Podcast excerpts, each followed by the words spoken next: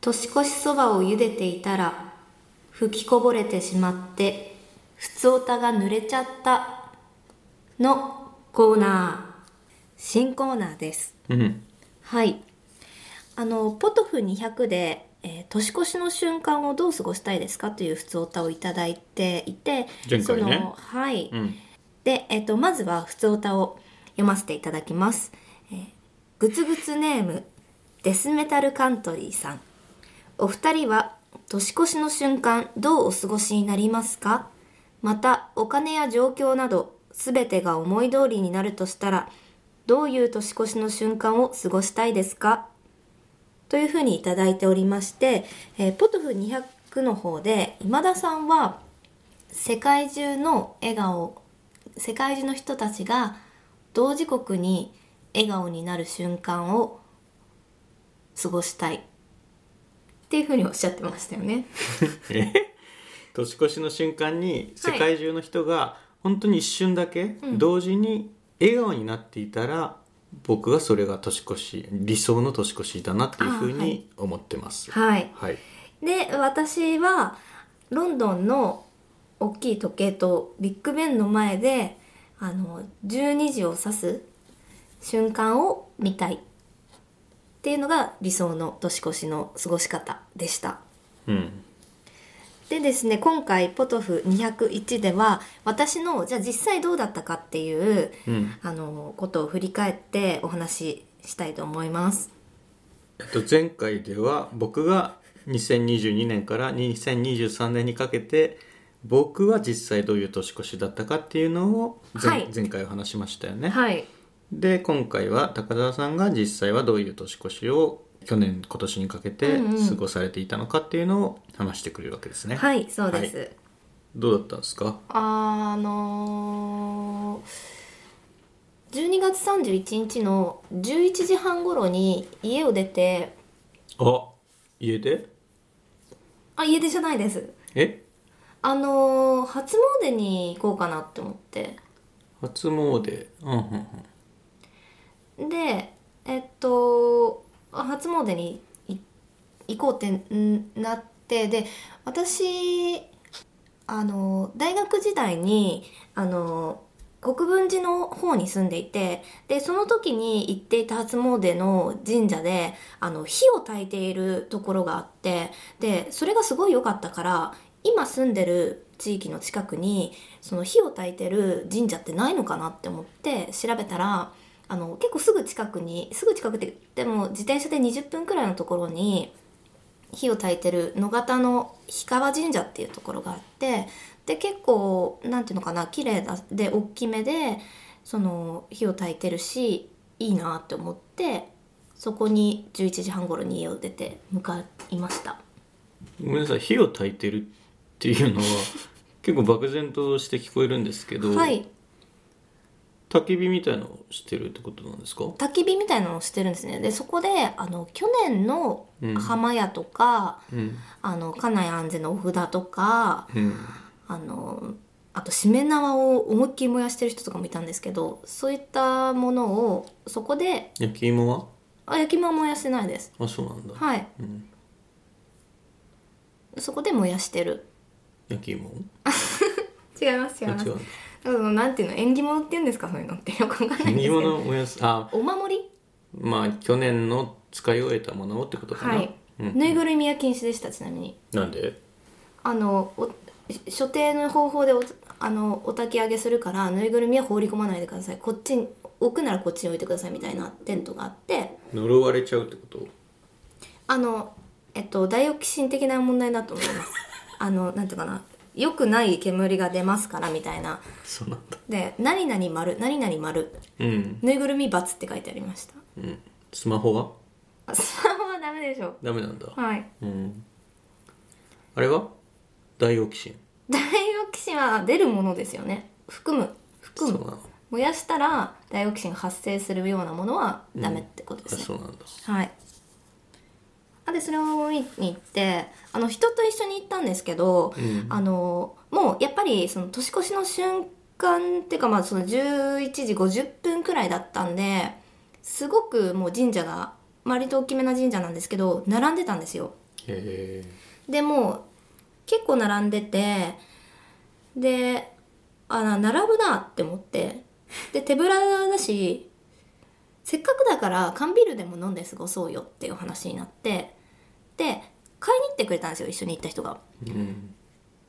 それで帰ってきたらあの年がこもうこうしててあの自分もなんかぼんやりしてたしあのコンビニに向かってたもう一方はコンビニに向かってたしあなんか年越しちゃってたなみたいななんかあれいつ年越したんだろうくらいのなんか無意識状態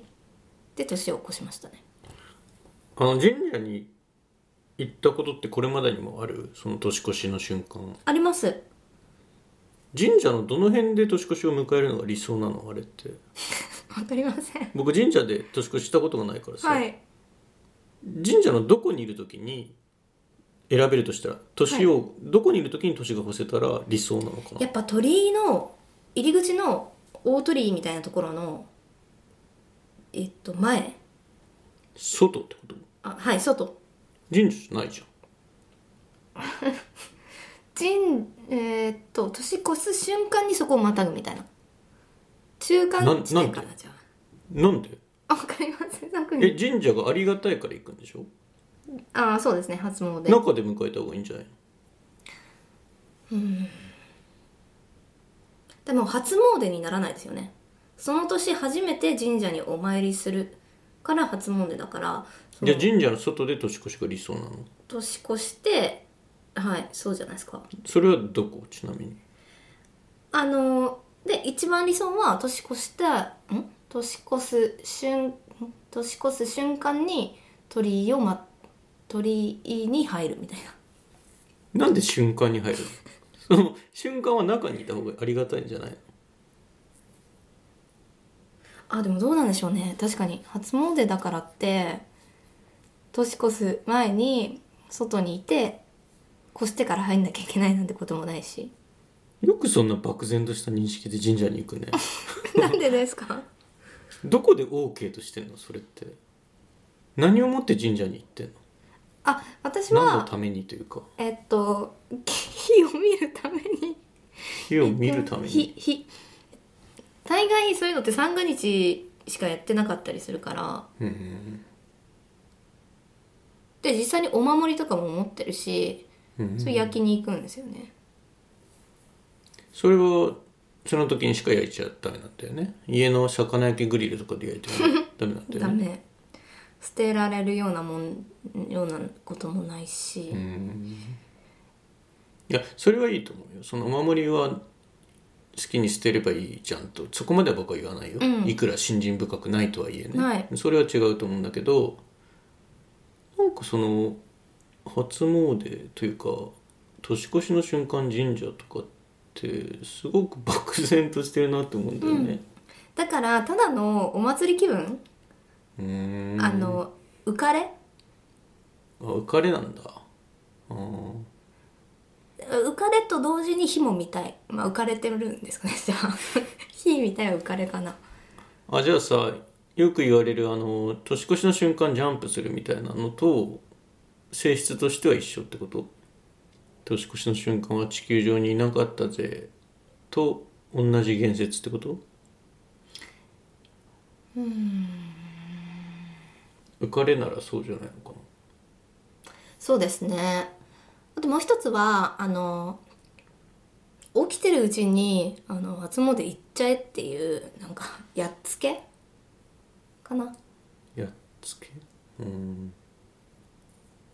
済ませておくかなやっつけと浮かれが融合してえい行っちゃおうよになるのかもしれないですねうーん初詣の後は神社に行った言ってないです行く例年は行かないですあの例えば旅旅一人旅とかした時とかにはちょっと有名な神社だったりとか特徴のある神社だったら見に行ったりはしますけどうーん火を焚いてなくてもはい火は焚く放火とかするまあしないですしないんだうんやっぱ実際の過ごし方っていうのはまあリリアルってことなんでしょうけど地味なもんですねそうですねうんこれまでに一番派手だった年越しってありました渋谷のえー、なんなんていうライブハウスか忘れたけどライブハウスっていうかクラブみたいなっていうかまあライブハウスかで、エイエイジアあ違います あのほらあのパルコの前のまあでいろんなヒップホップっての人たちがうん一堂に会するイベントにお友達と一緒に行ってうんいろんな人たちを見たのが一番派手だったかな賑やかだった、あれは楽しかったな どうですか今田さんは一番派手だった年越し派手だった年越しねうーんとねないかな今もう全然なさそうな テンションですけど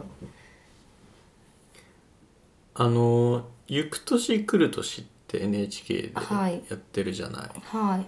毎年そうなのかなあのお坊さんが鐘をついてるシーンを流しててさはいあれが108回つくやつなのかなそうじゃないですかなんかそれを見ててねなんか途中で年を越すんだよねあれ確か、まあ、僕見たのはそうだったと思うんだけど、さあいよいよん年をまたぎますみたいなことをアナウンサーの人が言って、でお坊さんがこう予備動作をとってさはいなんつうの鐘をつくあれはなんか棒みたいなやつをさ、後ろにこう交代させはてい力いっぱい振り下ろすみたいな、うんさあっておお坊さんがその鐘をつく瞬間になんかお坊さんが滑ってさ滑ったのかね分かんないんだよねもしかしたら予定通りの動きだったのかもしれないけど、僕が見てたら滑ってるように見えてはい転んでるっていうかね本当に足元がストンとこうえー、踏み込んだらつるっていっちゃったのかなえいやなんかね足が前に出ててピンと伸びた状態なんバかナナで転んだみたいな状態ですかに近いのかなこうあの棒がさまっすぐに鐘の方に突き進んでいくじゃんはいなんかあの横でお坊さんも同じような形になって鐘に突っ込んでいくみたいな姿勢になったの、うんその時になんかすごい笑った記憶があるんだよねあれだから僕笑った状態で年を越した瞬間になると思います多分2011年か2012年だったと思いますうねん友達の家だったので、うんが一番派手な年越しでしたかねどうでしたかねデスメタルカントリーさんはいなんか激しいのかのどかなのかわからないいい名前ですね、あデスメタルカントリーがはいまあまあそうだねあんまりラジオネームいじりはあの聞き直してみた時にはい退屈だなって思ったの で、もうあんまりしないようにしたいと思うんですけど、はいえーっと今日1月10日でさ、はいあの2023年初めての収録なんですけれども、はいえっとねラジオポトフの更新自体はねもう1月になってからすでにやっていて、はいそれは年末年始あの鳥原ゆりえさんをゲストに招いて、はい年末年始特別企画特別雑談はい特別雑談「えとトーク」っていうのうをん4回にわたってねはいだからシーズン46になるのかなはいあれをまあ年末のうちにもう予約投稿で仕込んでおいて、はいまあ、それが自動的にうん年末から年明けにかけてうん4回更新されていたんですよ、はいこれは皆さんぜひもしまだ聞いていない方いらっしゃったら、ぜひ聞いていただきたいそうですね大変に出来が良かったので、まあ、あの鳥原さんという存在がいかに我々に活力を与えるかっていうな本当になんて言うんだろう活力っていうかななんなんでしょうね伸び伸びそうだね自由にしていいよみたいなゆっくりしてってみたいな、うん鳥原さん家に招かれたみたいな空気なのかな、本当に良かったですああとはあの楽しかったまあやっててね、うんまあ、得てしてやってる側が楽しいだけで聞いてみたらなんじゃこれうちわじゃんっでつまんないみたいなことが、まあ、得てしてあるんですよ、はいこういうものはね そうですねただあの、まあ、年末年始暇だったんで実家ではいラジオポトフの年末年始の「エトトーク」を自分で聞き直してみたら、はいえらい面白くて出来が良くて、うんうんまあこれどれも10分間ぐらいなんで、うん内容としては、まあ、えっとですね十二支について、まあ、一つずついろんなテーマでお話をしましたと。はいでまあ4いや4回にわたって放送配信しまして、はいまあ、例えば第1回のテーマが「干支の中でどれが一番強いのかうん」うん、第2回が「干支の中でどれが一番かっこいいのかうん」第3回が「干支に新たに一つ加えるなら何か」第4回が「干支から仮に一つ外すとしたら」この4つのテーマについて僕と高澤さんと鳥原さんでまあ定談っていうんですか言っていいうんまあいいでしょう10分間の、まあ、激論をね交わして、不思議なもので10分ぴったりで、うんこれねだからほぼ編集ほぼっていうか全く編集してないんですよ、はい冒頭と最後に音楽みたいなのつけただけではい全く編集せず10分間であの議論話題を出すところからオチがつくところまで、うんぴったり10分に収まってますなんかもうスッと着陸していく感じそうそう本当に楽でしただから編集せずアップしてるんではいこれ本当にぜひ聞いていただきたい本当に3人で一筆書きのね、はいおしゃべりをしてねこれあっという間にさだからこの日もちろん1日で全部撮ったんですよ10分だからね、一個はいあっという間に収録終わったよねそうですねごいスムーズにはいそれがしかも面白いっていうねこれぜひ聞いていただきたいはいまあ鳥谷さんまたは呼んでねえうん干支、の話をまあだからこれから鳥谷さんをゲストに迎える時はもう干支の話限 限定になるわけですけどもはいまあぜひ聞いていただきたいですはいはいどうですか2023年ですけどもなんとかね年をまたいでもラジオポトフやってるわけですが、はいいかがですかあのー今回がポトフ201なんですけど気がついたら200回超えてて201回目になってますねそうです気づきましたはいこれ僕の計算なんですよねあれ年あそ越しうなんでの話題をしながら200から201回目へ越境していたというすかうんはいはい あなんか200回ですっていうことではなくスルリとあそ言うでっすていたというはいはいまあラジオポトフ始めたのが2022年の確か2月ですよね、なのでまだ丸々1年は経ってないんですけれども、まあまあこのペースで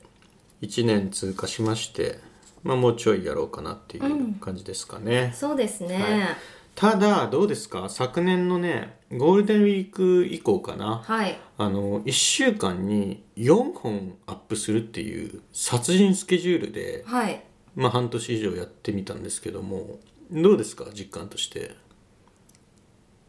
あなんかどうですか別に私は、うんあの基本的には相づちを打ったり言いたい放題言ってるだけだからあそうなんだそんなうに、んあのー楽しいなーくらいの感じなんですけどえーっと1週間に4本はね結構編集する作業 はあの重いねそうですねなんかそのだからあとまあ構成台本僕一応書いてるんで毎回、はちょっとそれを作るのも結構大変なんで、はいあの新しい話題っていうのをさはいないもう無の,、ないですよね無の状態から錬金術のごとくうん新しい話題をつ考えまくってる状態なんで、はいもうちょっと楽してねやりたいなっていうのはそのエトトークをやってみて思ったんではいなんかねこれ手こ入れできんじゃないかな、うんううんんまあ1週間に4本でもいいんですけど、まあ、せめて話題はね簡単に作れないもんかねなんか時事問題かなやっぱりじじい私にはそのできるかなっていう気持ちでがきるよだってジジの中は生きてんだもん実際ジジかはいジジをねでもどっから取るかなんだよねうんこれってさ新聞社のサイトとか取るから取ると問題あるんだよねきっといいのかないやえっと見出しとかは別に並べたっていいんじゃないですかでも見出しだけ出してもそのまあニュースどこがの何て言ってるとかまで言わなきゃあ説明ですよね、う言ん葉をそのまま読んでるとかでもニュースもやっぱ著作物だから、うん引用にすればいいのかなちゃんとでこのポッドキャストって別に無料なわけだから、はい引用ですよって言えばいいのかな、なのかななんか全然知らないさ縁もゆかりもない自治体のなんかなん広報誌みたいな、うんなんとか誌だよりみたいな、うんうんそういうのからピックアップすればいいのかなまあでもそれもそれでしょ著作なんじゃないですかあそれそっかうんどどうしたらいいんだろうニュース時事ができないな例えばラジオ番組あの荻上チキさんのやってるセッションとかからまんまの持ってまんま持ってくると問題ありますかねえーどうなんでしょうね持ってきたことありますよね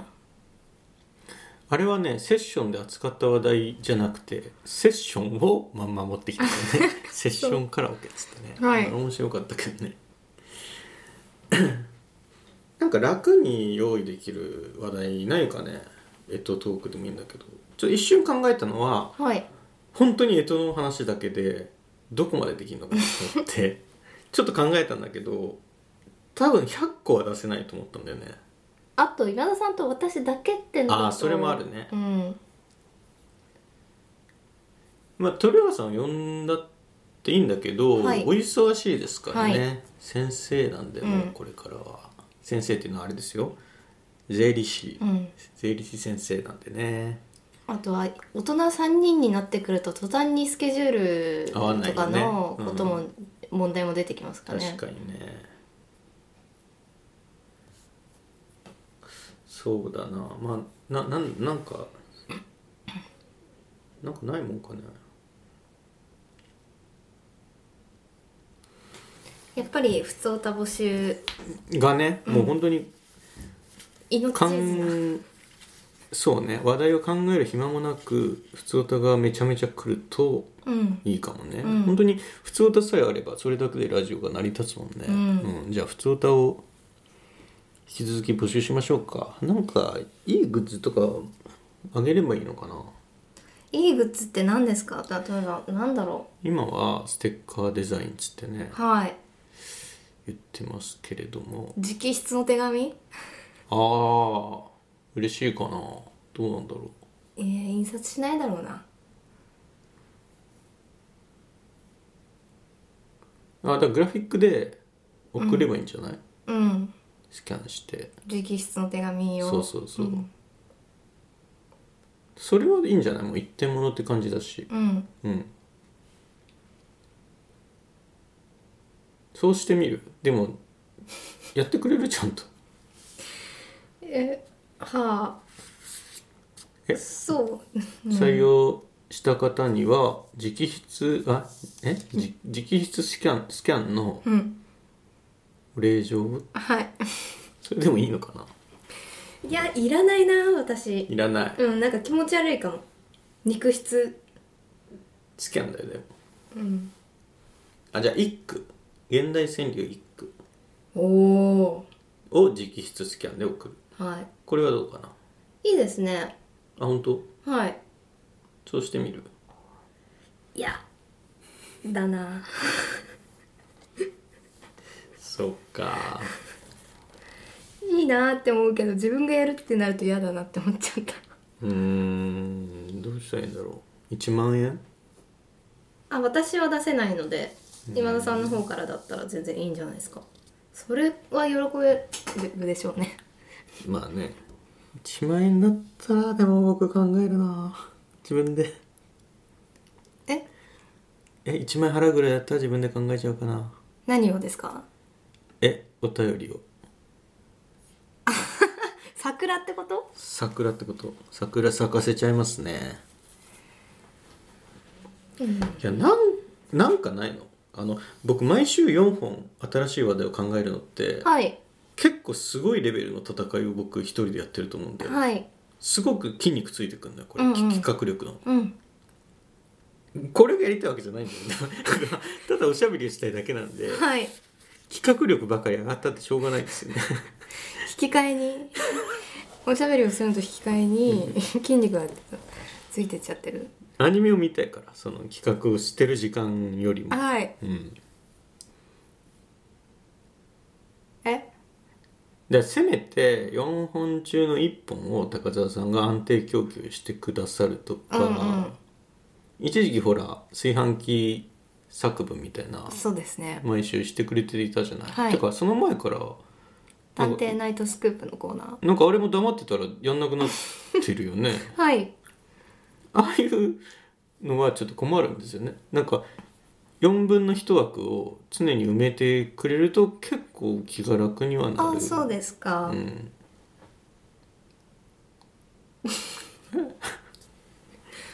いや別にいいいいんですけどね、はい僕がやれる分にはやりますけども、はいなんかないもんかな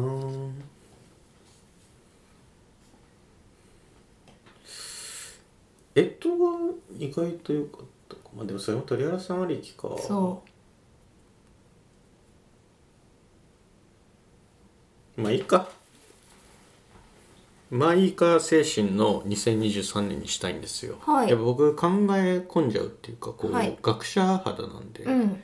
試作にすぐふけって悟りを開いちゃうんですよね、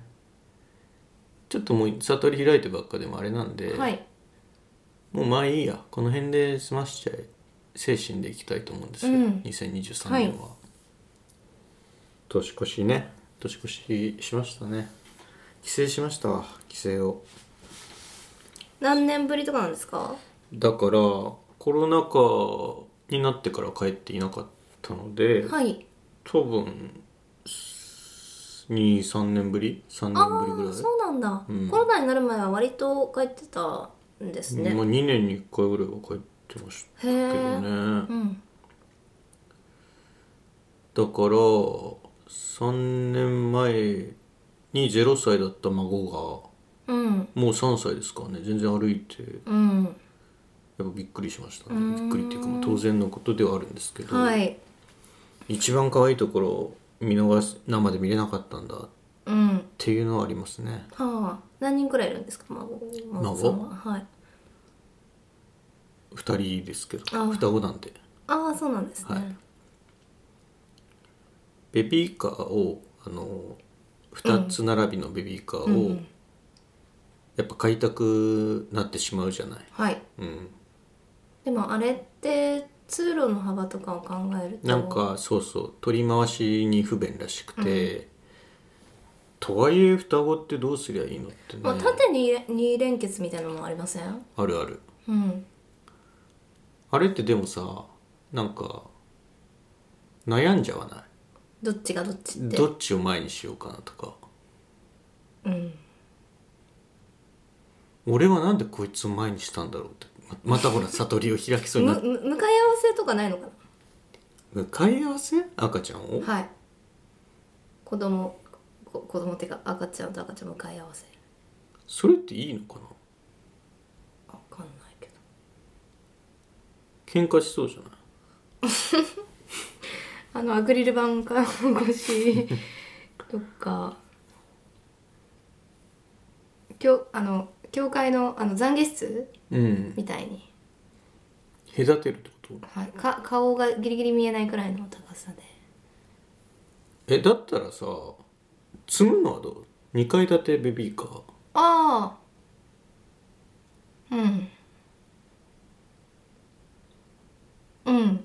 できそうですね危ない危ないかなそうかな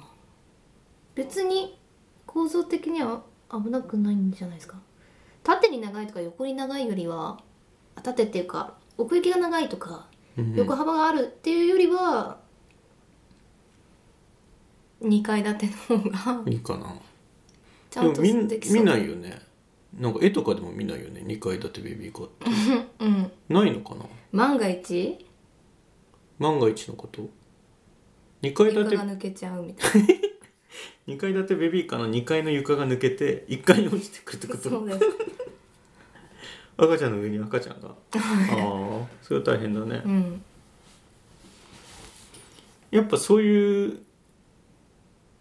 漫画とかでも見かけないってことは実際ないんだろうな、うんなんか危ないんでしょうね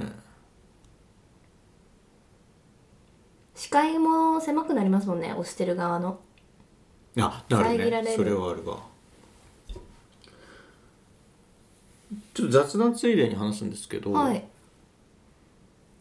まあ実家から歩いてすぐのとこに巨大イオンタウンができてたって僕言いましたっけあここでは言言っっててなないでいすよですねできてたんですうん超巨大イオンタウンうん今どこにいるのか分かんなくなるぐらいでっかいイオン,、うんうんイオンタウンですよあれイオンモールの上一個上なんですかねイオンタウンってわかんないですイオンタウンって書いてありましたもうそういう国なんじゃないですか国えもうイオンの中で成立するぐらい大きかって通貨も あだって通貨ありますもんねワンそっか、はあそうですねなんかもうお金だってはっきり言ってましたよ便利なお金だってうーんいやだからそこイオンタウンができてて、はいそこにバーガーキングが入ってたんですよはいで年末からこの1月の3連休まで結局10日ぐらいいたんですけど、はい実家にうんその10日分の6日ぐらいバーガーキング行きましたええ同じものですよ注文するのは何ですかワッパワッパージュニアセットですーな何が違うんですかシニアセットアダルトセットんいや普通のワッパーとワッパージュニアがありますバーキンひに昼飯朝飯まあ兼用みたいな、んうんあ美味しいのかな私一回も食べたことなくて一回は食べてみたいなと思ってるんですけどバーキンうんマクドナルドのハンバーガー食べたことあるありますそれえそれです同じですかはいじゃあいいかなもっとどっちが美味しいですかモスですじゃあいいや高いですよねモスはうんそれより安いですえバーキンちょっと高いイメージあるんですけどそうかなどでかいワッパーしか見てないからかなああワッパージュニアはね600円でしたワッパージュニアセットはあそうですか、んまあでもモスと同じくらいかなハンバーガーと名乗ってるけどモスとそれ以外比べない方が良いいいと思いません僕昔から思ってたんですけど うんモスとマクドナルドって別々の食べ物じゃないはいそう思でも比べてるよねなんか同じ土俵でうまあそうですよねだってハンバーガーっていうくらいだからもうモスバーガーですからねうんでも全然価格帯も違うのにさ、うんなんか議論のスタートが違うなって昔から思うあ それはもうバーガーって言ってる時点でしょうがないですよそうか昔ウェンディーズが池袋にあってあーはいはいはいそこはよく行ってましたね好きだったウェンディーズのハンバーガーが好き好きだったでもえもう本当に何渋谷にあるじゃん十年渋谷に渋谷はあれセンター街にあるのあれウェンディーズだよね分かんないですあと新宿のファーストキッチンもウうんェンディーズかなんかながんかあ入るっねてると思う、ロッテリアないよねないですねあ渋谷にありありますありますあるっけうん道玄坂にありますロッテリアだったかな、はい あ渋谷のあそこかあのほらいあの109のあの行ったとこのああれがディズニーストアか何ですかそれ 聞いたこともないんですけど えっと私はあウェンディーズ好きだったって言いましたけどうんフレッシュネスバーガーかなあるねうんでもあのフレッシュネスバーガーのスパムバーガーがなくなっちゃったんですよスパムバーガーなんてものはなくなるよそりゃえでも結構もうレギュラーメニューだったんですよいやそれは高田さんの価値観の中でスパムはレギュラーにはならない私ともう一人いますスパムバーガーのファンそしたらもうの残すと思いやそれはね分かってないねうなぜですか自分の好みのものがなくなるっていう経験を、うん僕はもうずっとしてるから、はいその思い込む方が悪いと僕は思うねまあねこれは美味しいから固定されるべきだと思う方が悪い、うんえ何の話だっけあバーガバ,、えーバーキンロッテリア渋谷の道玄坂ーはいにロッテリアがあるあれ道玄坂だよなうんえっとあれなんていうのああそこかあのー丸山町のさほらあのあ違うわあれユーロライブかでもユーロライブからその道玄坂の方に出出る道出てちょっと渋谷の方に向かって歩くとありますよロッテリアは本当にえ本当ですってえ渋谷にロッテリアがあった記憶が僕ないんだけど道玄坂は歩かないからなんじゃないですかどういうこと人をあの文化村の方に行くんじゃないですかあのマルキューをの二股で 人をそんな岩波ホール御用達みたいに言わ言わないで岩波ホールですか 9? よ よくわかんないけどあのうん私はあの109を駅から109に向かって二股を左に行くことが多いからロッテリアの存在を分かるんです二股を左にってことはあのー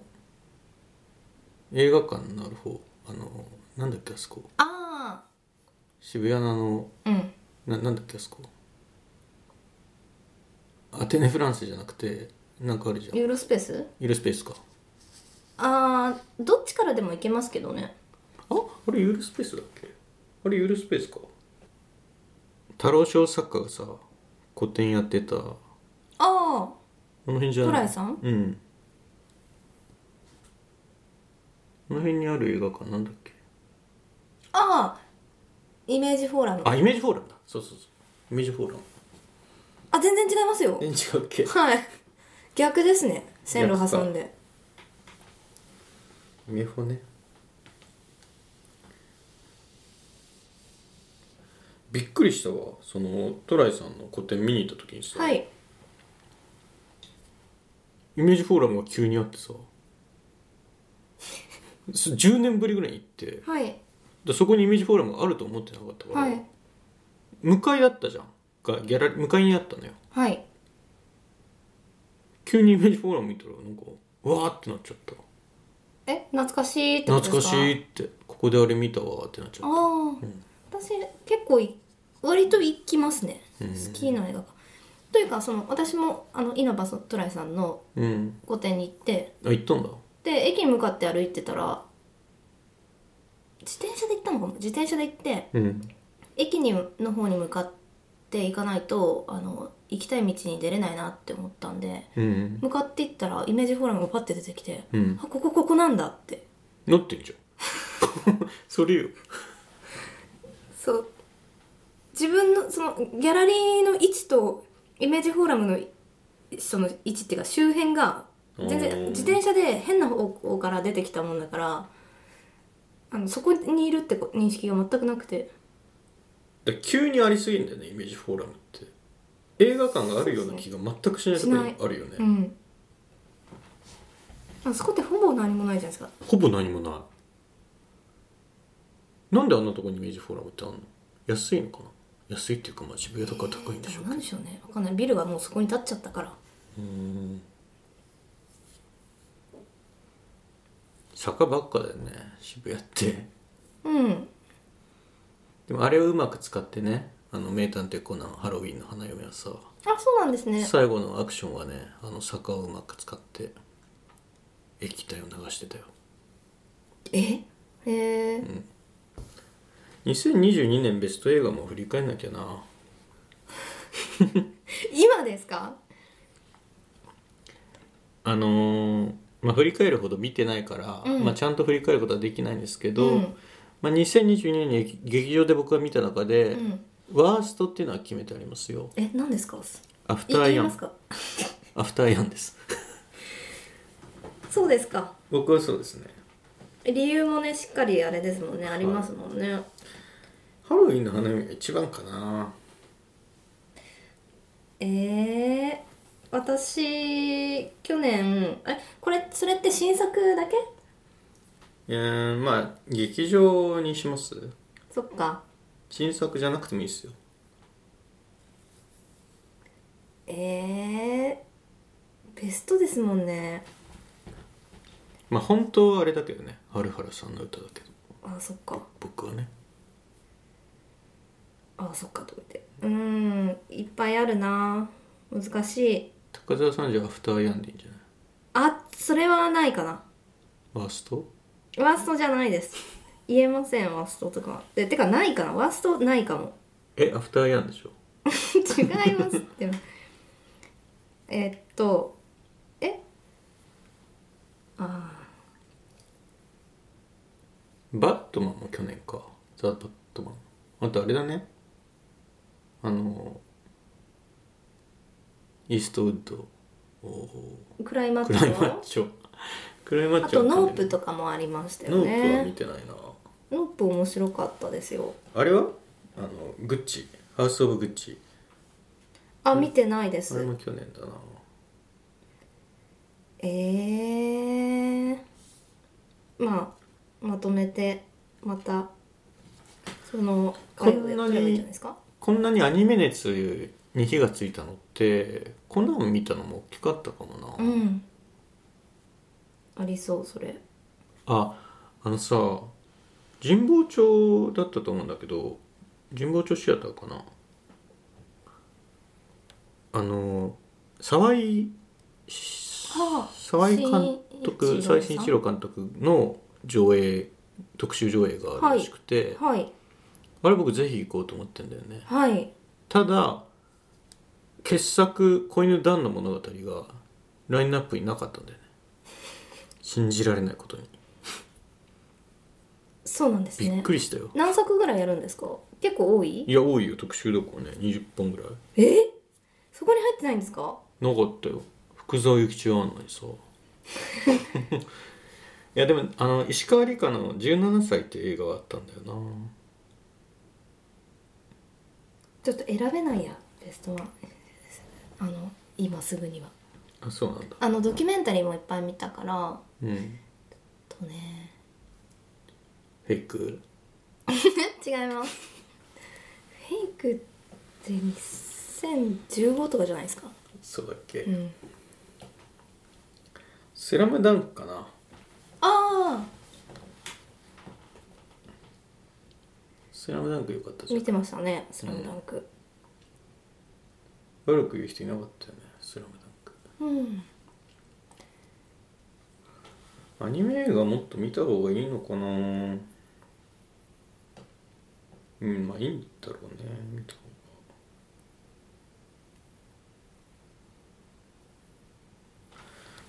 まあでも春原さんの歌かなやっぱし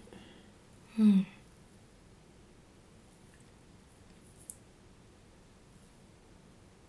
なんかあのさ東の方にさ「ストレンジャー」っていう映画館できたじゃないえわかんないですできたのよはいそこがどうもすごいらしくてさ、はいなんか良さそうな映画ばっかなんだよへねえ全然まだ行けてなくてちょ僕その東京の西に住んじゃってるもんで、はいちょっと遠いんだよな東京って結局西と東どっちに住むのが正解なの真ん中じゃないですか真ん中皇居き北北北って王子とかそれ北区かまあ北区えー北区足立区豊島区練馬区板橋区とかその辺えー、でもその辺って喧嘩強くないとダメでし ょそんなことないですよ本当うん下町下町だと喧嘩強くない下駄でさ躊躇せず頭殴れるような人じゃないそっかそっかそっかそっかとかじゃないんですけどどうでしょうねえで確かも交通の便もいいんじゃないですかバスとかもいろいろあったりとか都心いわゆる、でも家賃がずば抜けて高くなるだけでしょ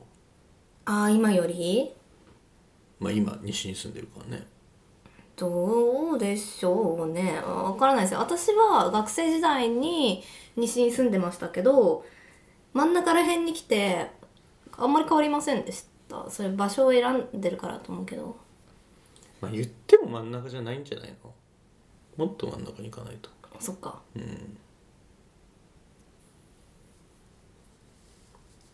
埼玉にしたらすっごい安いらしいようん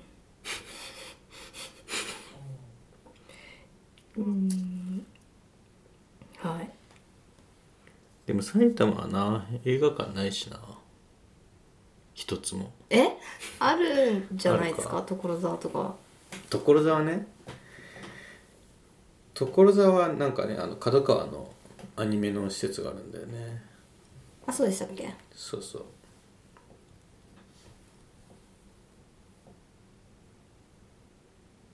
いや内容のない雑談が続いてるからそうですよねそうそう、こういうことじゃないからまあいいか精神っていうのははいあの適当なところで切り上げてまあいいかっていうはいほどほど江戸っ子っぽいさせっかちせっかちじゃなくてもうこんなもんだろ長々やったって仕方ねえやみたいなうんお感情みたいなはいそういう精神性をね身につけてほしいんですあえ私ねタイガードラゴン一気見しました年末何し てんのウテナを見鳥原なささいんよがウテナを見なさ見いてるっよて言ってたから見ました見ましたあんなもん面白いに決まってんだからさうん面白かったでしょあれそうでもないうんうん面白かったけどめっちゃ面白かったかって言われたらうんっていう感じえ IWGP の方が面白いうわ冷血人間じゃんなぜタイガードラゴンの方が面白いんだよあ IWGP が好きっていうのはあのね堤真一あ堤幸彦はいいって言ってるのそれはああ、そうかも私継続とか好きなんでそうそうそのセンスと工藤家のセンスは本当は相でないからうん本当はタイガードラゴンの方だからえ面白いのは本当はね工藤家の面白いのはうんはい、いや堤幸彦好きだって言うならそれは IWGP だよ堤結構好きえ堤結構あはい好きですうんまあでも本当好きにだった人間に本当に触れてるのは工藤家だからねえーどうでしょうねそれはいやいいと思うよだから罪行き個好きだって言うならそれはそれでいいあ違う違う人間に触れてるのはどっちかってどうでしょうねそれは罪行き彦なわけはないじゃそうかなん逆説的に触れてるという言い方でしょその場合って逆説的にこの平面感がむしろ人間であるみたいなそういうことでしょあーこ分かんなのい奥行きのなさあ分かった描いてるものがじゃないかもしれないです私が言いたかったの画面が好きってエことネルギーがエネルギーがうん本当かな大河のドラゴン良かった記憶あるけどねまあ僕見たのもだいぶ前だけどあーとうん多分まあそうですねえ最後のタイガータイガージレットタイガーでちゃんと一筋の涙流した、うん全然かっこいいなと思ったけどえーあとあの岡田くん、えっと岡田岡田なんでしたっけ 増田岡田岡田 違います岡田さんがはいあのすっごい落語うまい設定っていうのがちょっと私にはあのなんか本当かなって思っこてたつこたつこたついやちょそれは飲み込まなきゃで相当岡田君練習してたしうんあの名人とされる岡田君のお父さんがまず西田敏行だから、はいそれはもう飲まなきゃあそれはめちゃくちゃすごいなと思いましたいやお別に芝居すがごくはないよ芝居がすごいなと思ったそうかなうん、えっとうちの師匠はな人情話をしねえんじゃねえんあできないんじゃないんだしねえんだよって言ってたでしょこたつが嘘でしたっけあ小日向文世言ってなかったっけあ言ってたかもあの人情コヒさん人情芝居人情落語が一番と言ってるうん小日向さんに保守保守派うんがさなんかあのどんどん兵衛だどん兵衛西田敏行、はいなんか芸を見下されてたじゃん、うんその時に岡田君が言ってたでしょうちの師匠は人情話ができねえんじゃねえんだ死ねえんだよってすいません嘘 いやよくできてたよあとはあのその往年の人たちのパロディみたいな位置往づ年のけパロディお見としのりのことあ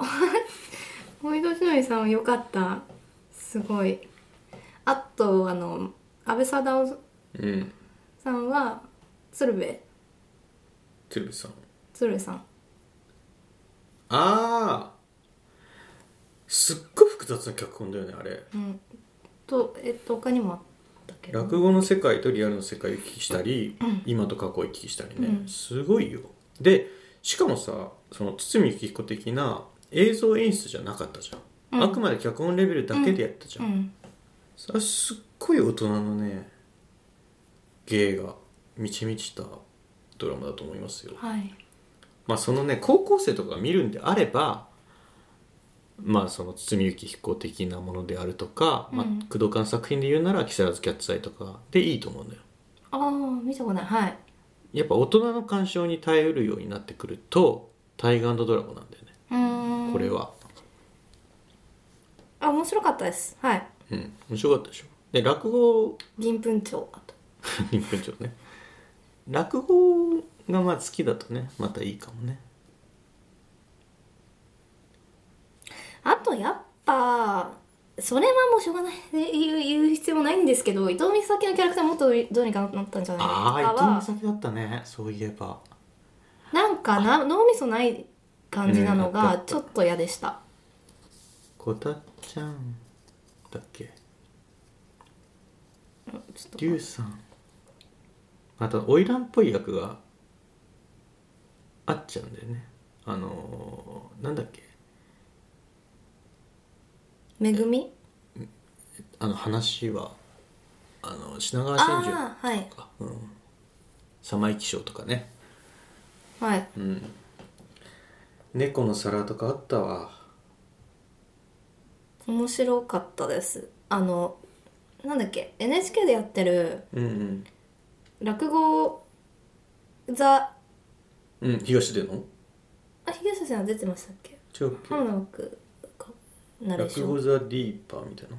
やえっと落語ザあ忘れちゃった映像にするやつです、うんあああるよねうん、はい知ってる知ってる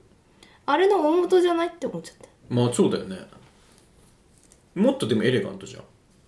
たうん NHK のやつはだから堤幸彦とか木更津キャッツアイ的な映像演出なのようん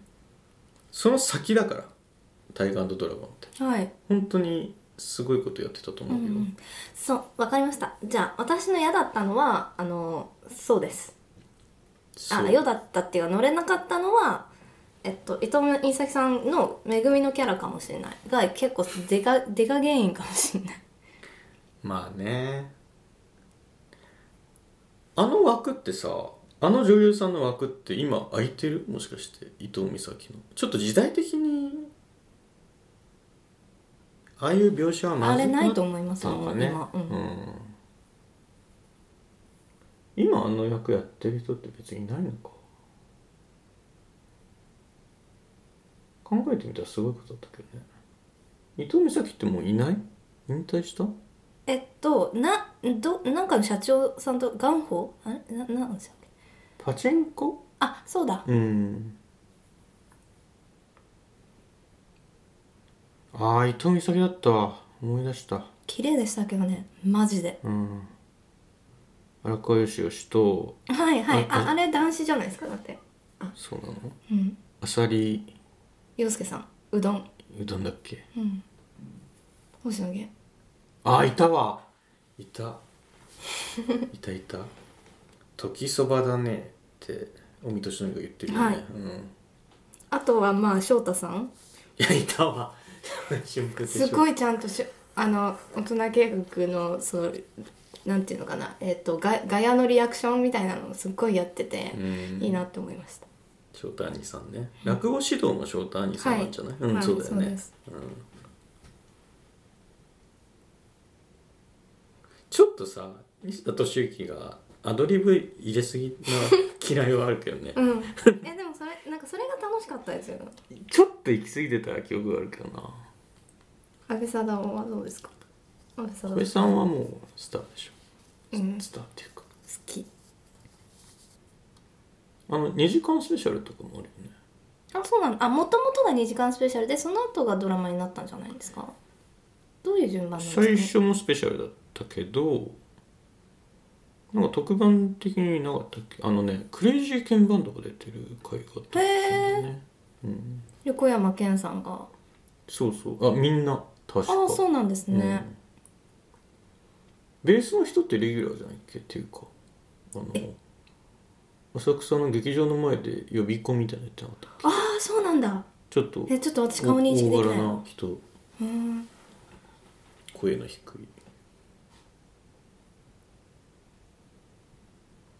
いいや工藤館のドラマもいつしか見なくなっちゃってね久しいな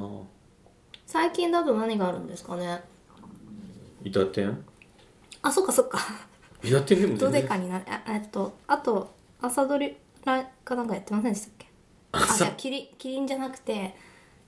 伊達天じゃなあそれ三谷さんだすいませんああ鎌倉殿鎌倉殿ね鳥原さんってなんであんなドラマ見るんだろうね鎌倉殿見てたよねうんドラマが好きあそうだよもともとドラマのプロデューサーになりたかったんだもんあそうな鳥ん原ですさんねってそうそうそう磯山明になりたかったとあちょっとわからない足がない TBS のプロデュー サーあ高田文夫先生たちみたいなことですか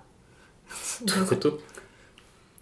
やまあ TBS の敏うん腕プロデューサーがいたんですよ、うんうんあの木更津キャッツアイとかのね、まあ、今もいらっしゃるのかもしれないですけど、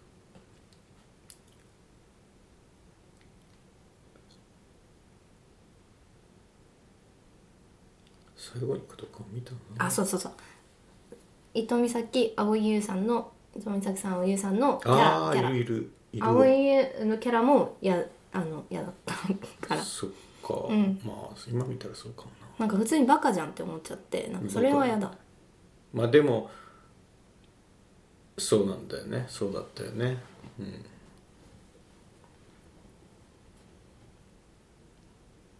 はい塚本くんいたよねはい綺麗な顔してた塚本くん芝居僕好きなんだよねあれいいよね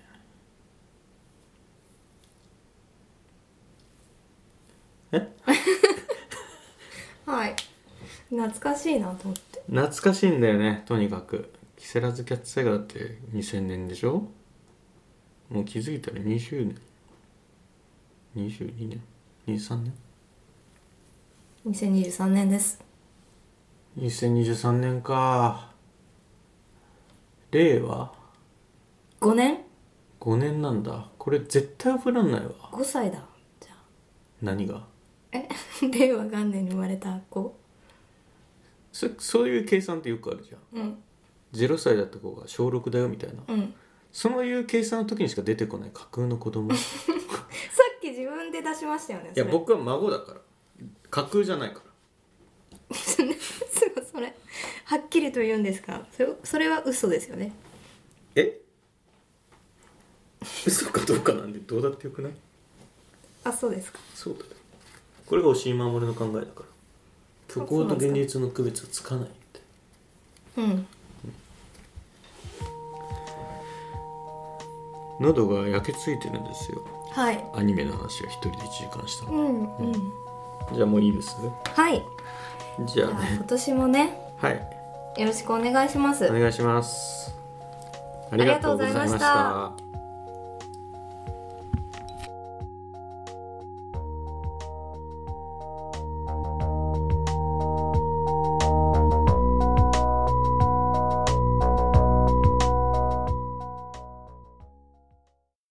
聞いていただきありがとうございます。ラジオポトフでは皆さんからのお便り、コーナーへの投稿をお待ちしています。概要欄にあるお便り受付フォームからお送りください。あなたのお便りが番組を作る